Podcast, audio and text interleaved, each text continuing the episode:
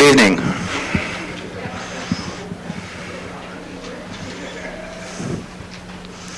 The next lecture in the Book Arts Press series is on Monday, the 30th of January, in which Roger Wieck, who is Associate Curator of Bookbindings and Rare Books, uh, excuse me, Associate Curator of Manuscripts and Rare Books at the Walters Gallery in Baltimore, will be speaking on the creation of his great exhibition on books of hours that was at the Walters this summer.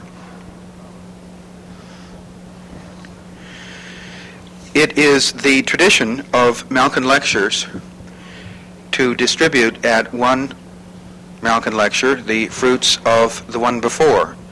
And I'm happy to say that Marjorie Wynne's 1987 Malkin lecture has arrived from the printer uh, and will be distributed to all those who remember to sign the guest book at the reception which follows this lecture in room 523.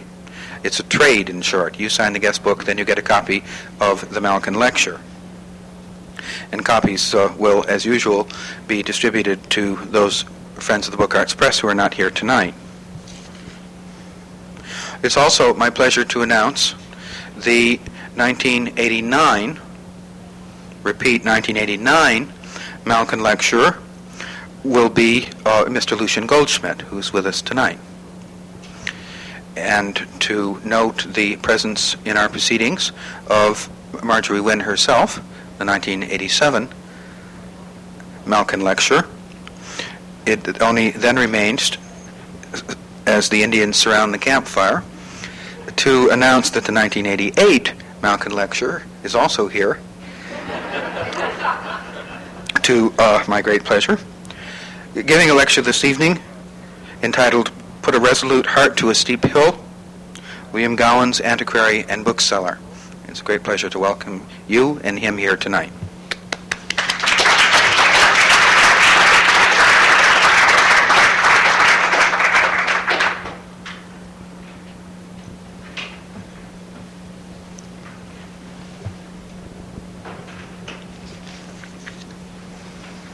Evening.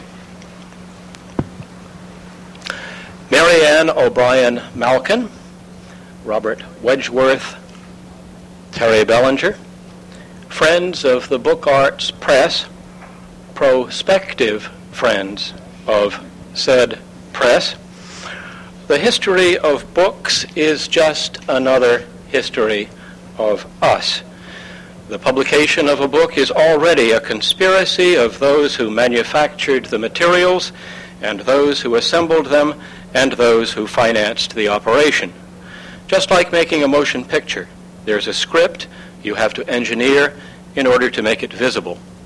The most advanced theorists have discovered that the script, the text, does not exist.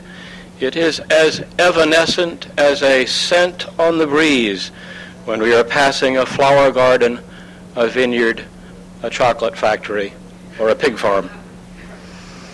After the book is published, we receive it by display and sale, by purchase and gift. Sometimes we will possess it in five minutes of conversation with someone who has been talking with someone who has skimmed the contents. Rarely will we read it, but some copies will be read. The book, you see, has no life of its own, independent of people.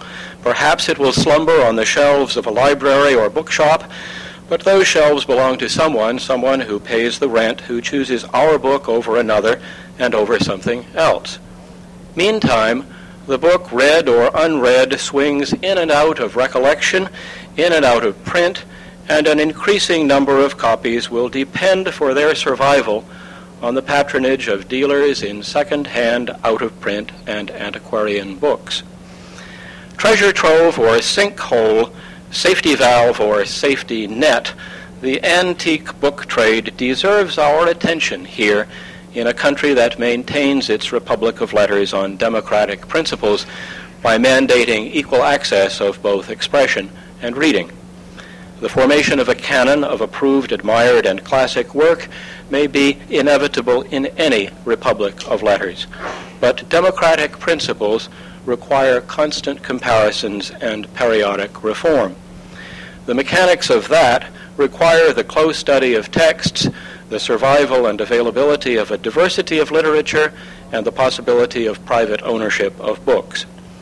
Alongside research libraries, public libraries, private libraries, and bookstores, the antique trade extends the range of available books not only to libraries but to private customers, whether they be students, scholars, teachers, collectors, or others. We will find the antique book trade flourishing in democracies and stifled elsewhere. Wherever we find it, we should do what we can to encourage it. Sometimes in the life and career of a bookseller of days gone by, William Gowans, our case in point, we can find exemplary features that could inspire our contemporaries. This is a motivation for antiquarian book trade history that would have found favor, I think, with Sol M. Malkin at any stage of his career, but most particularly when, as editor of Antiquarian Bookman, he published the want lists and gathered and spread the news of, by, and for the antique booksellers. Put a resolute heart to a steep hill, William Gowans, antiquary and bookseller. I read to you now in the words of William Gowans, age 29, as he wrote to his father James at Cincinnati from New York City on June 21, 1832. I promised you some time ago to give you some account of my life and adventures since I left Fredonia. I think in the fall of 1825 I left Fredonia, December 14, early in the morning. On my arrival in Corydon, I called upon Mr. Thim Teacher, and that afternoon he showed me the various things worth seeing in the then metropolis of Indiana. I remained with him all night, and next day proceeded on my way for Saurasville, Kentucky, on my way there, I called upon Mr. Futt Baker, where I took up my lodgings. Next day, I then began to think what to turn to, but six weeks expired before I could resolve what to do. I was advised by some of my acquaintances to commence a small grocery, but I could not bring my mind to that. I by this time was resolved to try a speculation in flour. Mr. Pettit, the druggist, recommended a Mr. Salmon to me to purchase the flour from, who I am sorry to say was not a man of the integrity of Mr. Pettit, for I trusted altogether to his judgment with respect to the quality of the flour. After having brought it to the market at New Orleans, out of my lot 17 barrels were sour. This, together with the fall of the markets, made a very considerable in the original amount of my capital. From this time I gave up the idea of being a flour merchant. After having disposed of my cargo, I fell in with the Thomas Alexander that I formerly had been acquainted with. We immediately resolved ascending the Mississippi as far as Natchez. Next day took shipping in the gunboat Lafayette, and in two days arrived in Natchez. We stopped here about a week, then purchased a small boat. We loaded her with such articles as would be suitable for planters on the coast. After having our boat fairly loaded, we left Natchez and performed a coasting expedition which lasted for two months. We arrived at New Orleans about the middle of April, sold off the remainder of our cargo and boat. After having counted our cash, it consisted of $20 more than when we land or our stock at Natchez, so that you can perceive by this that this was an unsuccessful voyage. We then resolved on paying a visit to New York, the metropolis of the Western world. We took shipping on board the brig Pharos, on the 21 April, bound for New York, and on the following morning bid a final adieu to New Orleans, that common grave of all Europeans. We had a passage of three weeks. After having found myself placed in the city of New York and reflecting on the past, the present, and the future, I acknowledge I found myself at a stand. Although I could never, as far as I recollect, blame myself with cowardice, Yet there seemed to be new feelings rushed into my mind unknown to me before. My money nearly all exhausted, far from home, not more than twenty years old, without any mechanical, and unwilling to labor, and no hopes nor prospects before me, but to become a daily drudged to some surly master for a scanty subsistence through life, unbeloved and soon forgotten when dead and gone to the land of forgetfulness. I knew that like the prodigal son, I might have returned to my father's house, But I confess I had not the penitential feeling of the prodigal, for I was resolved never to return to my father's house in rags as he had done. This may be considered a degree of foolish pride, and I acknowledge it with confusion. But I was reduced to this dilemma, to return home or force myself to become someone or other's slave. After landing in New York, four of us rented a small garret room, then removed our trunks from on board the ship. I took one day's rest. Next day I commenced the search for hard labor. In a short, I heard of a gardener that wanted a laboring man. He told me that he had just hired a man the day before, so I returned to New York again. Just as I was entering the suburbs of the city, I saw a second gardener at work. I called upon them. The boss immediately signified his willingness to hire me. He offered me $10 per month and board. I soon accepted his offer, and so next day I commenced hard labor. My contract was for two months. I worked harder than ever I did in my life under a scorching sun in the months of June and July we commenced working at 5 o'clock in the morning and woke till 9 at night. Such hours was certainly very unreasonable. By the expiration of two months, I found myself master of $20. Again, I found myself out of employment and would gladly have remained so if my purse would only have admitted of it. About the 1st of August, I engaged with a stone cutter to polish stone at the low wages of 75 cents per day, although a dollar was the usual price although he pretended I was less worth a 75 cent than one that had been learned, but was not the case, for I found in two or three days I could perform as much work as any man in the yard. Although I must acknowledge that he allowed me this liberty, that if I could find a, a day's work at higher wages, I was at liberty to go. And as his yard was close on the docks where the sloops landed their cargoes, I had often an opportunity of day work at very high wages.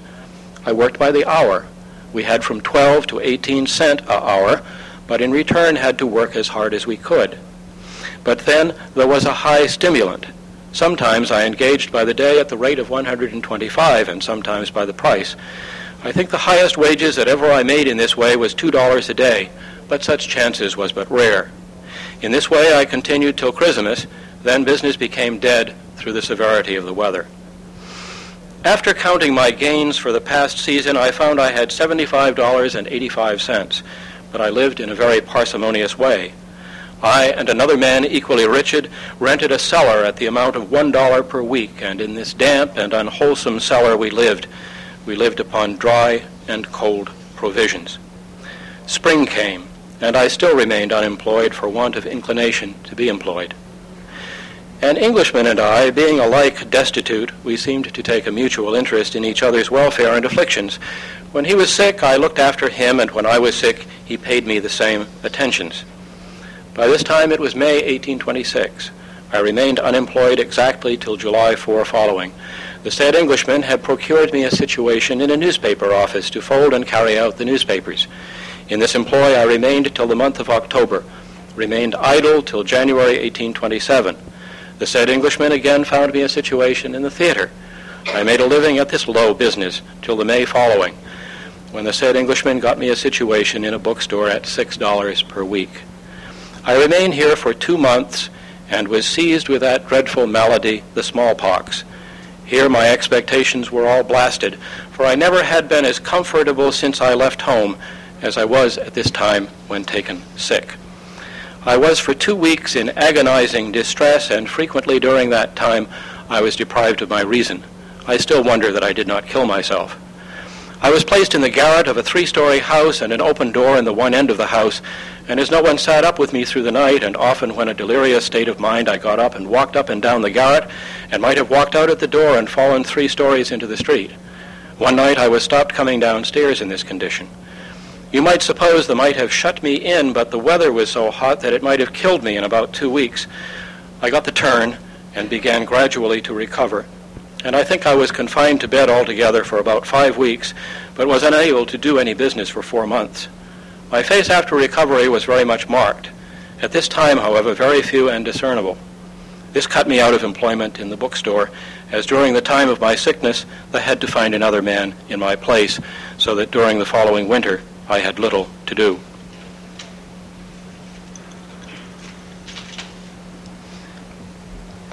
During the winter, as I had little to do, I was in the habit of attending book auctions. I saw many books sold much below their value, as I thought. I, having a few dollars still left, laid them out in the purchase of books and went round and sold them among my acquaintances and others, and often sold them again at a much higher price. At auction, I have often bought a book for 40 cents and sold it for a 100. This way, I supported myself for three months till the opening of the spring. I found my stock of books increasing, so that I thought of trying to procure a stand. I employed a carpenter to make me a case for holding books fixed up against the outside of a house and made rain tight. This article resembled what you call a pris in Scotland. After having this made, I procured the privilege of placing it outside of a store in a public street. For this privilege, I paid my landlord one dollar per week. So to work I went and got my case filled with old books. I may say it was only half filled, for I had to borrow the money to pay the carpenter, which was $26. After I had all my arrangements made, I opened shop, for you can see by this time I was become merchant. For truly may I say at this moment was the die of my fortune cast. For had I been unsuccessful at this time, it might have driven me to despair and made me have resources to actions that might have completed my ruin. As I had by this time become to think that everything was conspiring against me and determined to keep me back. Solomon says, Hope deferred maketh the heart sad, but I can safely say hope has been a kind friend to me and has borne me up under many difficulties, troubles, and trials. As another great man says, there is a tide in the affairs of every man's life which, if taken in the full, leads on to fortune. Whether I have sailed with this tide or not, time will determine. Under all the following disadvantages did I begin business in this great emporium of the New World. Borey did money to pay the carpenter for his work, had but few and of little value what books I had, engaged to pay the man $52 a year for the privilege of standing in the street, and had no one to assist me in any shape without money, without stock, and without friends, and an entire stranger in a foreign land and but only 24 years old. I say again, I look upon this to have been an important epoch in my life, for in the event of succeeding or not succeeding, my misery or happiness depend. For had I not succeeded, I had some idea of going to Greece to join the wars of that unhappy country, for I was beginning to grow careless of life. Disappointments had so thickened around me, I thought life unworthy of keeping, and thought of throwing it away on some glorious cause. I thought Greece the most worthy of the sacrifice. Such ideas was whirling my brain at this time. My birthday, I think my mother has told me, was on the 29th of March, so accordingly, on or near that day, 1828, did I open shop in New York. The first few books that I sold gave me a sensation of joy not in my power to describe. I recollect perfectly that I felt a glow of gratitude towards everyone that favored me with their custom. For six weeks I little more than paid my board and rent, and so felt nearly discouraged. But about this time I tried another experiment. I removed my stand into a more public street, indeed one of the most public in New York. Here my business began to revive immediately, and I now found myself fully encouraged to go on. Just at this moment, and this is in 1832 as he is writing, a small boy came into my store selling brooms, and as my mind was full of my past situation, I could thoroughly feel for him so I now purchase of a broom of him, although I had no use for it. For I knew that if a sale of any of his articles gave him as much pleasure as it gave me, it must have been to him invaluable. I told him to put a resolute heart to a steep hill, and he might some day or other become as great as Franklin or Washington or other great man that has lived in the tide of times. I continued through the remainder of the year to be as successful as I could have expected. My neat profits at the end of the year on the 29th of March amounted to $735.70. I am certain my stock when I commenced was not worth $50, but now it had become a great deal more valuable, and I had by this time some prospects of succeeding. Next year my profits amounted to $1,050, and so kept gradually increasing. About the middle of this year, the house was taken down that I stood against. I then rented a small store in an obscure part of the city, but I soon found that I had made a change a great deal for the worse. I remained here only till the house was rebuilt that I formerly stood against. What may astonish you, and it did a great many besides, I now rented the store that I had formerly stood outside of, for by this time I had accumulated a large stock of book and, as I thought, justified in renting a store as well as other booksellers. On the 1st of September, I took possession of a three-story brick house in one of the publicest streets in New York with a store under at the yearly rent of $600. I felt that I had attained to a degree of eminence in my business far beyond my most sanguine expectations, only two years before standing in the street before the same store not worth $50. On the 1st of September, I put my stock of books into the store, for by this I had acquired a stock nearly sufficient for filling a common retail bookstore. My success in the store the first year was at least equal to my expectations, although not proportionable gratis when I was out of doors. My neat profits this year was $1,953. My rent was 600 My boy cost me $75 a year. My board cost me $3 a week. Our board is first rate. At least I would not wish better for my part if I was worth millions. I suppose that I am worth at present nearly $5,000 books and cash together. This is the amount of my savings since the commencement of bookselling. Farewell, your affectionate son, William Gowans. Thirty years later, syntax much refined, Gowans reminisced about his boyhood in Scotland, recalling incidents when books began to influence his life, a development suspended by emigration and his rough li- life on the American frontier. Some of the books I had to study at school I remember with something like veneration, among them especially Gray's Arithmetic and Barry's collections. Aesop's Fables was the first book that I could call my own, a present from a cousin, Walter Gowans.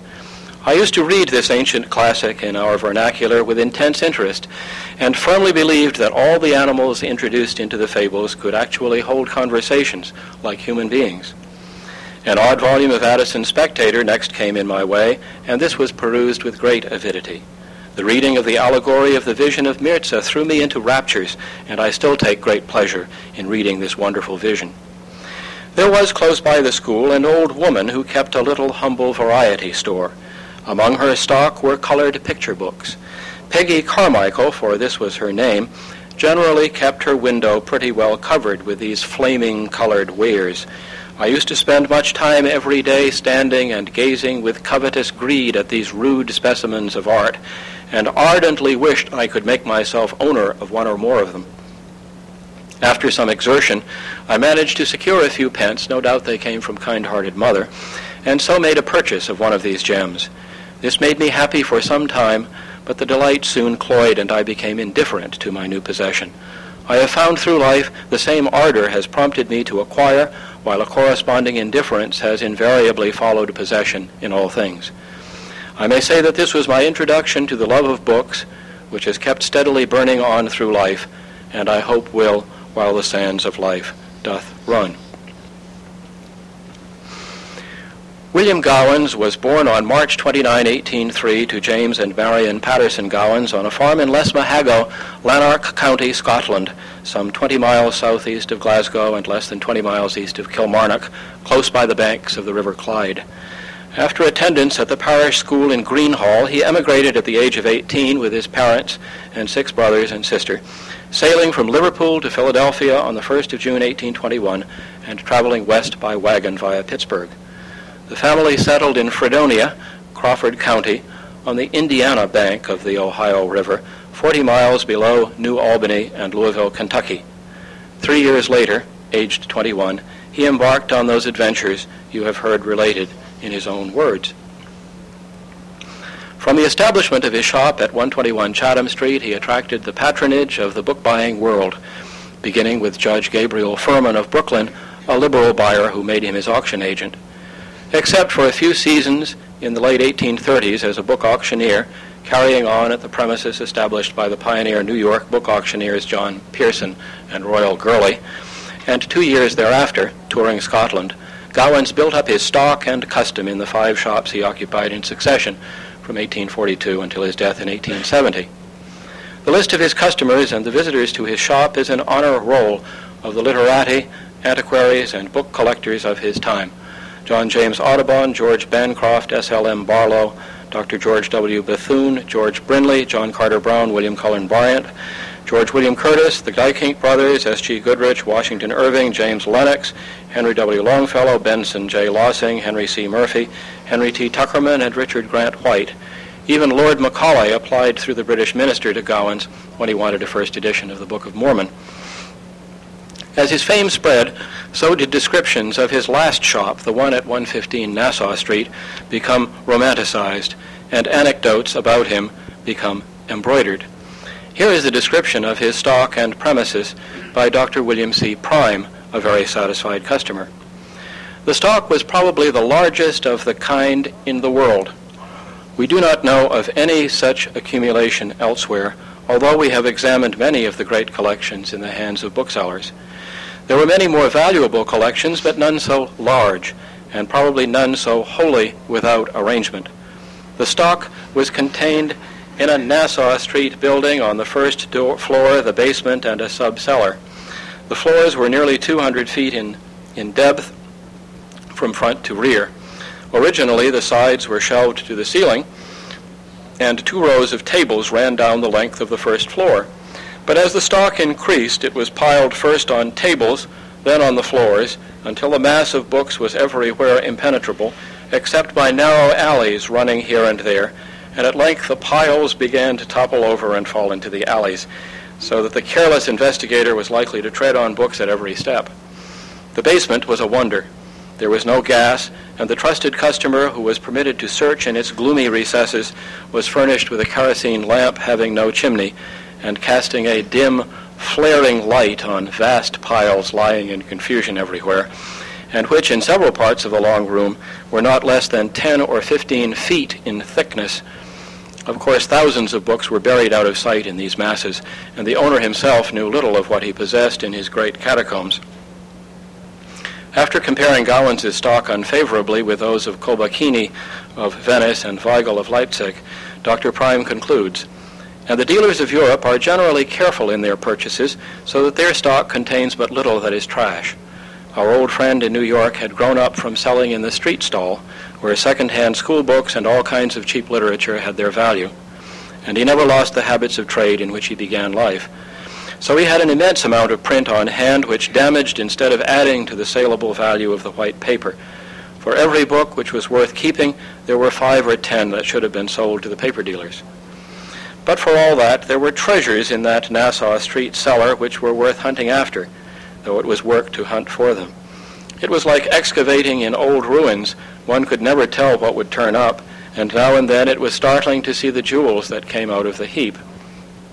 For a much richer account, you should read Fred B. Perkins's description of Gowans' second-hand book, Catacomb, in his Scrope, or The Lost Library, a novel of New York and Hartford, 1874, wherein young Adrian Chester makes his first visit to the shop, guided beneath to the basement by the bookseller Andrew Purvis. Would they ever find us if the light should go out? Dear me, no, was the consoling reply. Not unless it was by mere accident. Nobody would come to look for us. I could live here ten years, I believe, for all anybody's looking after me. There's a dozen dried book hunters lying dead in the corners down here, for what I know. There was a grave-like chill in the air and a faint flavor of dry, cold dust, very dreary. This is the catacomb, the potter's field, the boneyard of literature, observed Mr. Purvis. There is nothing beyond except Stockwell's old paper shop and then the paper mill. The auction may stand for a slaughterhouse, observed Adrian. Then comes the graveyard, and after that the resurrection into clean, new, white paper. But wait a moment, please. There is something I want. Of anecdotes, the best was recounted by an anonymous memorialist in 1885. Gowans was peculiar at times, though bookmen knew how to take him. I was once a witness of his eccentricity. He had secured, after a long search, a rare book for a customer who desired it very much. When the purchaser came into his store one day, Gowans said, I've got your book. The man was both surprised and pleased as he examined the book and asked the cost. Five dollars was the price. And the man facetiously asked, uh, Isn't that too much? Let me have the book, replied Gowans. You will find it higher before you get it. And he deliberately tossed it into the stove. The gentleman exclaimed in dismay, I would have given $50 for it. In the stream of obituaries and in the stream of obituaries and memoirs that followed Gowans' death, there was much praise for his tenacious and wide-ranging memory and for his ability to find books for customers. I think William Gowans did more than any other man to foster and encourage antiquarian research in books in this country, said Dr. William S. Purple. There are a few references to the Western memorabilia, the source Gowans cited for some of the blurbs in his catalogs, and to Gowans' early publications. But his importance as a publisher of books, as author and publisher of book catalogs, and as a bibliographer, both published and unpublished, went unnoticed. So, as a publisher of books. From 1833 to 1869, Gowans published 27 books in hardcover, reprinting a few of them several times, and two pamphlets. Five he obtained probably at trade sales in the form of printing plates made for others, Colton's Lacon, Charles Wells, Coleridge's Biographia Literaria, and Wilson's The Genius of Robert Burns, Wiley and Putnam, Cupper's The Universal Stair Builder, H.C. Beard, and Comte's The Positive Philosophy, Calvin Blanchard. The rest he selected and assembled for publication himself.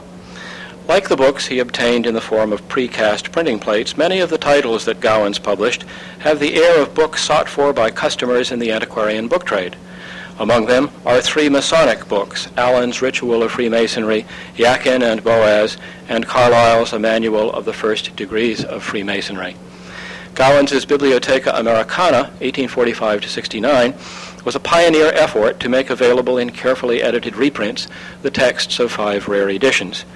R. A. Locke's exposure of the moon hoax responded to an interest by old book buyers, just as King's California was designated a book for everyone going to or having an interest in that golden region.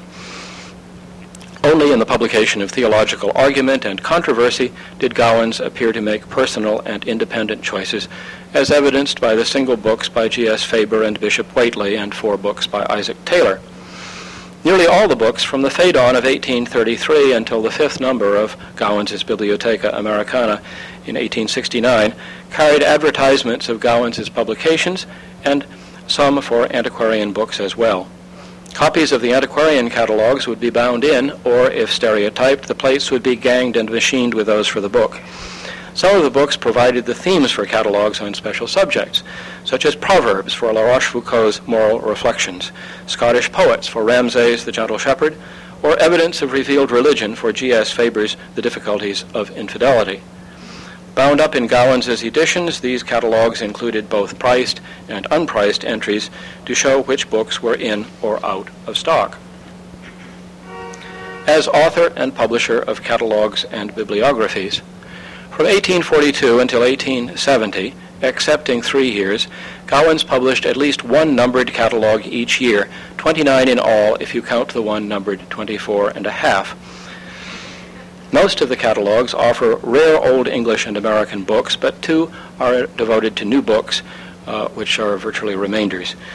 Um, numbers 21, 2, and 3, miscellaneous books offered as unpriced numbered items, doubled as auction sale catalogs with new title pages at Bangs, Merwin and Company when Gowans moved his shop from Center Street to Nassau.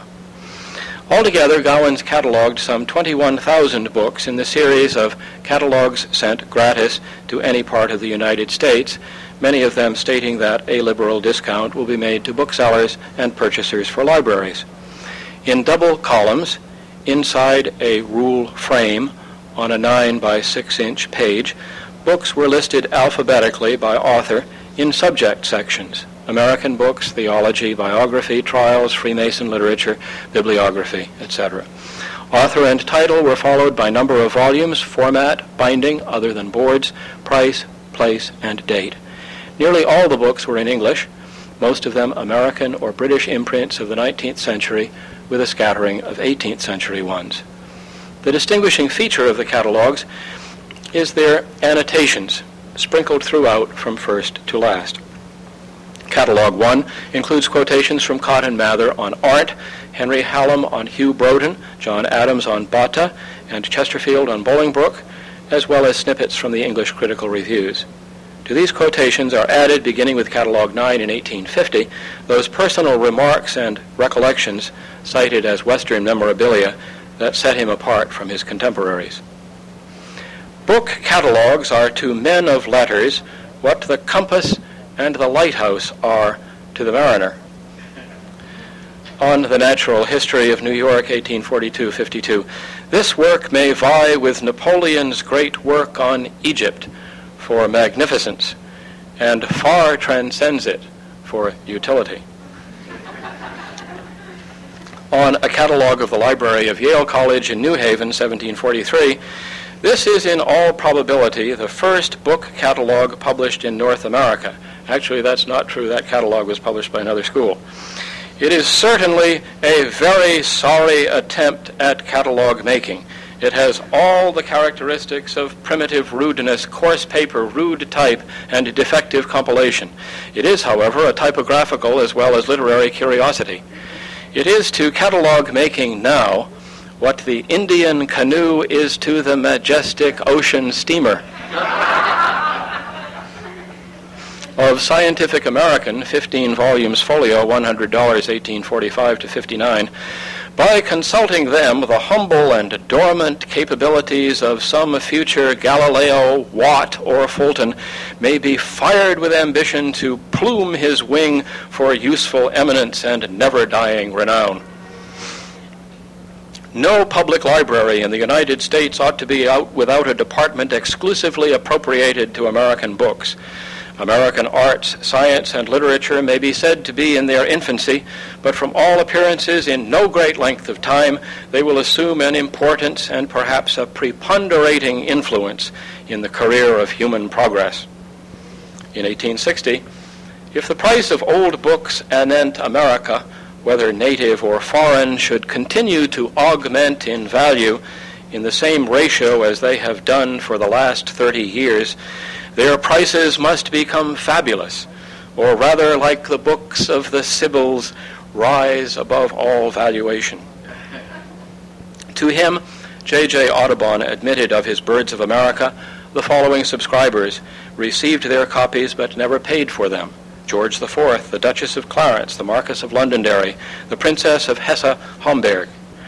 Rothschild paid for his copy, but with great reluctance. He sold 75 copies in America, 26 in New York, 24 in Boston. Of Fitz-Greene Halleck's library, sold at auction, the collection had the appearance of a heap of indifferent books bought indiscriminately by some lounger about an auction room who had picked up a book now and then because it was cheap without the least design of forming anything like a library touching one or more subjects. Notwithstanding all this, I apprehend Mr. Halleck was by no means singular among his fellow craft, the poets, as having made an indifferent collection of books. McDonald Clarke had no books at all, and frequently declared he would have none. For, said he, the poring over other men's productions would emasculate my native genius and so destroy my originality. He was known as the mad poet of Broadway, you know. Woodworth, the little stout man with dark squint eyes and poet of the moss-covered bucket notoriety, had a very poor collection of books which could hardly be called a library. Poe, the most original of all the American poets, had a library made up of newspapers, magazines bound and unbound, with what books had been presented to him from time to time by authors and publishers. He had no very high opinion of the modern generators of books, especially those so employed around him, and hence many of these gifts found an early transfer into the possession of some second-hand dealer at wonderfully reduced prices. Of Poe in person, for eight months or more, one house contained us, us one table fed. During that time I saw much of him and had an opportunity of conversing with him often, and I must say I never saw him the least affected with liquor, nor even descend to any known vice, while he was one of the most courteous, gentlemanly, and intelligent companions I have met. He had a wife of matchless beauty and loveliness. Her eye could match that of any houri, and her face defy the genius of a Canova to imitate. A temper and disposition of surpassing sweetness, besides, she seemed as much devoted to him and his every interest as a young mother is to her firstborn.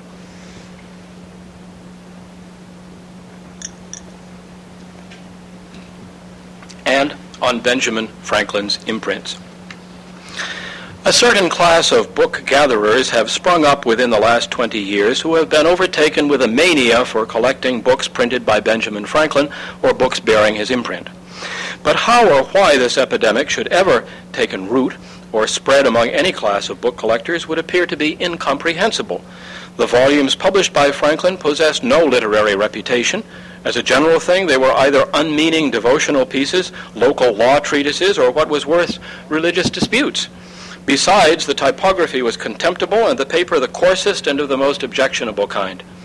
Had they possessed any one of the features of Aldus, Foulis, or Pickering's publications, such as elegant typography, accuracy of text, or beauty of paper, there might have been some propriety as well as good taste in thus collecting, but to collect them simply because they were printed by a certain printer without any other attraction appears to be a degree of man worship which the general taste of this age would entirely repudiate. There appears to be no book that Franklin ever printed worth a place in any gentleman's library, if we accept Cicero's Cato Major, and there are far superior editions of that Roman classic to his. If Franklin had no other pedestal to build his reputation on than that of typographical notoriety, he never would have been heard of out of the street or perhaps the block where he manufactured his dingy volumes. Of Gowans' Western memorabilia and other annotations, there are enough to make up a small volume, a possible byproduct of this lecture. Anyone want to publish? With books on Freemasonry and kindred subjects, 1848, Gowans began a series of unnumbered subject lists for binding up with his editions Proverbs, Evidence of Revealed Religion, Immortality of the Soul, and Scottish Poets. Additional supplements to his editions were lists of books by the author, Isaac Taylor, Allan Ramsay, C.C. Colton, Bishop Richard, Whately, and George Stanley Faber. As an unpublished bibliographer. News of Gowans' bibliographical aspirations trickled out over the years as notices, references, and items in his publications and catalogs. Manuscripts and notes for many projects figured in the auction sale of the stock of his longtime assistant and amanuensis, Edward W. Nash. Gowans, it turns out, had never learned to spell, so it was Nash who inscribed Gowans' correspondence and copied out his bibliographical notes. This aspect of Gowans' career was lost on his contemporaries, and no one has ever tried to collect the data and trace the surviving manuscripts. The results of a brief survey are impressive. Lost or out of sight are manuscripts for bibliographies on pastoral care, probably a subject list intended to accompany an edition of Burnet, American Poets in seven volumes, Travels in the United States and Canada in English, Tobacco, Dancing, American editions of Bunyan, and American female authors. Located in various libraries are the manuscripts for a bibliographical bibliography of American literature, American editions of Robert Burns, Jefferson's Notes of Virginia and the Federalist, American editions of Knickerbocker's History of New York and Blackstone's Commentaries, Daniel Webster's Speeches, Daniel Webster's writings, Junius's letters, American editions of Shakespeare and books relating to him, English editions of Shakespeare, American dramatic literature, Washington orations, and Washingtoniana. Dates in the manuscripts show that several were begun in the 1840s, most were kept up to date until Gowans' death in 1870, and some were transcribed in their final form by Nash as late as 1887. The most ambitious, the bibliographical bibliography, is first mentioned in 1859 and 60 at the end of some Western memorabilia. For a full list of his writings, see Gowans' American Biographical Bibliography. The manuscript, six volumes quarto, is listed without price in Catalog 19 in 1860 as being a catalog of all the books written by American authors or those who have resided in America with their size, number of pages, if illustrated with engravings or maps, when and where printed, with a short biographical sketch of each author.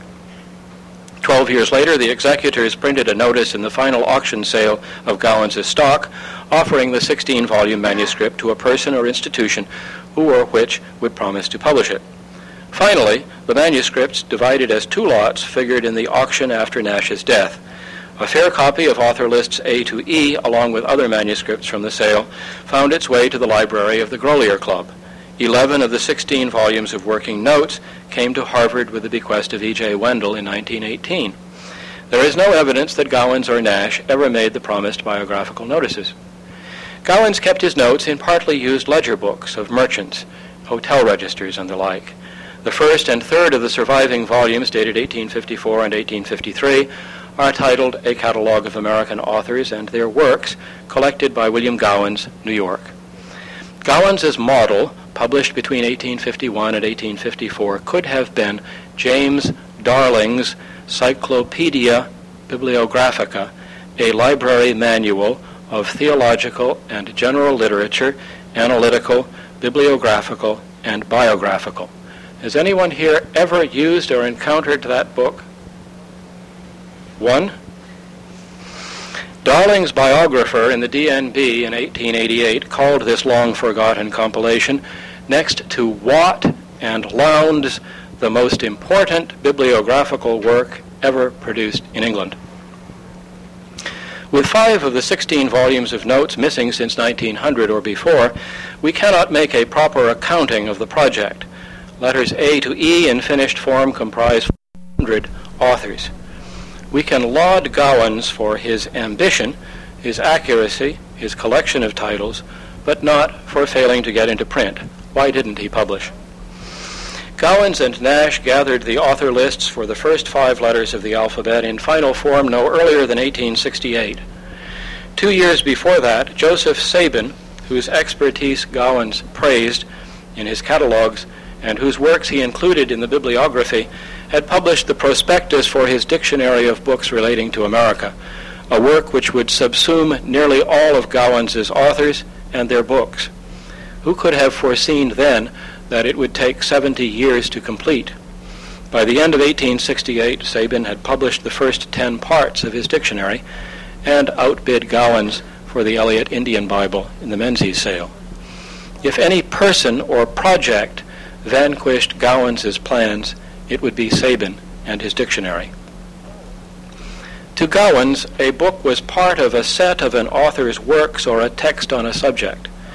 You have heard his disparagement of imprint collectors, so it will not surprise you to learn that he omitted the printer from his bibliographical entries, just as he did in his catalogues. Those who, like Gerald MacDonald and William S. Rees, suggest that his bibliography was used by the editors of Sabin must admit that his entries would fit only in those solid paragraphs at the end of an author's work where minor titles are strung along with shortened imprints. To date the title of a book, dating the merchandise, is to gauge the contents to your needs. Up to date, out of date, amusingly antique, just right. For one purpose, historical research, you want your Roman guidebook to be dated 1650. For another, your next vacation, 1988 or 9. To add the place of printing to the title of a book localizing the merchandise may have been a useful discriminant to some book hunters at the start of Gowans' career, but it was rendered obsolete by the incessant competing editions and reprints of the 19th century. In the great world of books which Gowans did not enter, but which Sabin did, to name the printer of the title of a book personifying the merchandise was to designate quality, cachet, or warning label. Everyone in that world knew well the distinction between Aldus and Gryphius, the Etiennes and Josbad, Wechel and Froben, Plantin and Elzevir, as well as the distinctions of their work, quaint or sublime, scholarly or cheap, ugly or beautiful, careless or accurate.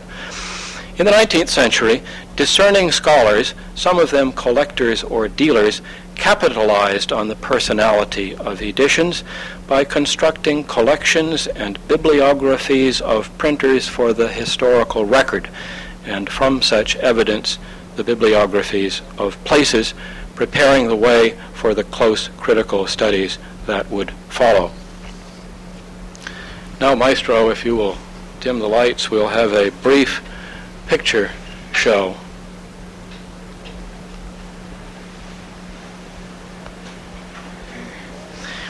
Here is Gowans, age 63, photographed in 1866 by Ellis Dexter. Uh, to any Scot, Gowans means daisy, but this is probably not the origin of the family name. There is the cover of his first priced catalog in 1842. Gowans often printed a map on the cover of his catalog to show you how to reach him. Here he is, two up on the right in the Caxton building on uh, Center Street in 1858.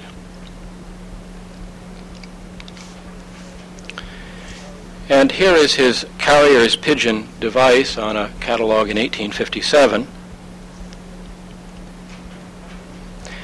And half a dozen catalogs to show the brightly colored paper uh, that he had applied for uh, shelf backs to his catalogs.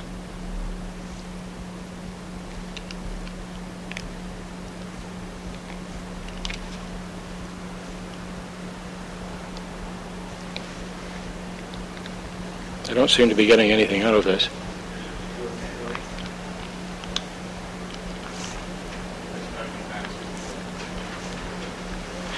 Uh, here is the fourth and final edition of the Catalog of Masonic Books, a hardcover book dedicated to Hermann Ernst Ludewig, whom you will recall as the subject of the first Malkin lecture.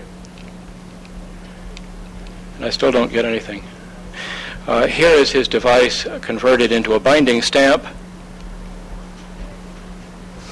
And typical Gowans 12 Mo's, uh, Terry Belanger has found another for his collection, which is over on the corner that you can see later. Uh, gilt upper cover, blind stamped lower cover.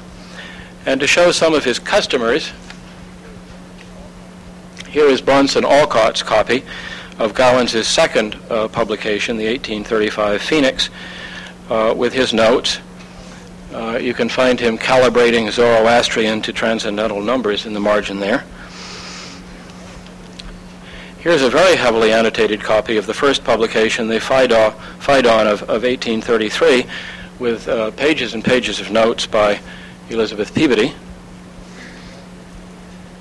and a large paper copy of the Coleridge owned by Justin Winsor, with his manuscript index of notabilia. And among customers, finally a customer at the shop here is Herman Melville's copy of a selected Burton Anatomy of 1801 with a lengthy inscription up front. I bought this book more than four years ago at Gowan's store in New York. Today, Allen, in looking at it, first detected the above pencil signature of my father's. Perhaps you can barely make out A. Melville, 1816 of above, who, as it now appears, must have had this book with many others sold at auction at least 25 years ago. Strange. Pittsfield, July 7, 1851. Here is the manuscript title page of the first volume of his Catalog of American Authors. And here is the first page of the first author, Susanna Haswell Rowson. And here is a page uh, for John Howard Payne, a customer and visitor at the shop. The finished manuscripts don't look much different with a flush-right imprint uh, running uh, through the entries. And just so you will remember him, there is uh, Gowans once again. Uh, lights up, if you please. On Wednesday, November 23, 1870, in the full enjoyment of health and after classifying a number of volumes and pamphlets at his shop, Gowans suffered a stroke on the way home. Never regaining consciousness, he died on Sunday, the 27th. Reverend Dr. John Thompson presided at the funeral in the Fourth Presbyterian Church on Wednesday the 30th. Sabin and Pine and Doolady and the rest closed their shops. He was buried at Woodlawn beside his wife, who had died four years earlier. Dr. William S. Purple read before the New York Biographical Society from Gowans' unpublished reminiscences a stream of anecdotal obituaries issued from the New York Press and the bibliographical journals the stock was estimated at 135,000 bound volumes when Gowans had moved to Nassau Street seven years before, but now Gowans and Nash both were quoted with a figure of 250,000. No one had tried to estimate the number of the pamphlets, but they must have contributed substantively to the eight tons of stock that the executors sold for waste paper at four and a quarter cents a pound. Remember Dr. Purple's ratio, Dr. Um, um, Uh, primes a ratio of uh, 5 or 10 to 1. A 16-part sale the largest collection of books ever offered for sale at auction on this continent, went on for over a year. The catalogs to 2,476 pages, the lots to 60,520. Expenses ran to $15,000, the gross to 33,000. As Sabin wrote, the immense stock of the late Mr. William Gowans did not include any book of special value. Dun and Company reported on him in their private ledgers of credit reference, pays all his debts, rich, mean, and penurious. they also liked his R.E., his real estate. At the funeral, Reverend Thompson said he was not so much a dealer in books as a dealer with books. To know them, their authors, age, spirits, range, and bearing was not his labor or life task, it was his delight and high enjoyment. There was one signal incident of transference in Gowans's career. As a lad, Wilberforce Eames visited Gowans's shop, and that experience convinced him to devote his life to books. He went on from bookselling to bibliography, succeeding Sabin as editor of the dictionary, and in the great world of books, he was the first American to receive the gold medal of the Bibliographical Society, London. In this country, it is William Gowans who provides the stereotype of the overgrown antiquarian book stock, sure to contain nuggets in its vastness of indifferent books and waste paper. He had the reputation for picking up lots at auction that no one would bid on, and of cleaning out the remnants of trade sales. If we look beyond the stereotype, we will find a model there of a bookseller who integrates the publication of new books with the republication and sale of old ones. Finally, at a time when few of the bibliographical aids that we reach for today existed, Brunet being the obvious exception, Gowans did what he could to compile and publish subject and author lists. I hope you like that, Sol. But the final word begins not, belongs not to bibliography and Sabin, but to Robert Burns, whose verses Gowans memorized back home in Scotland before he learned to read. Quoted by Gowans in his memoirs and in jest by the dealer Andrew Purvis in the novel Scrope, we twa hae run about the braes and pu'd the gowans fine, but we've wandered mony a weary fit sin auld lang syne. Thank you.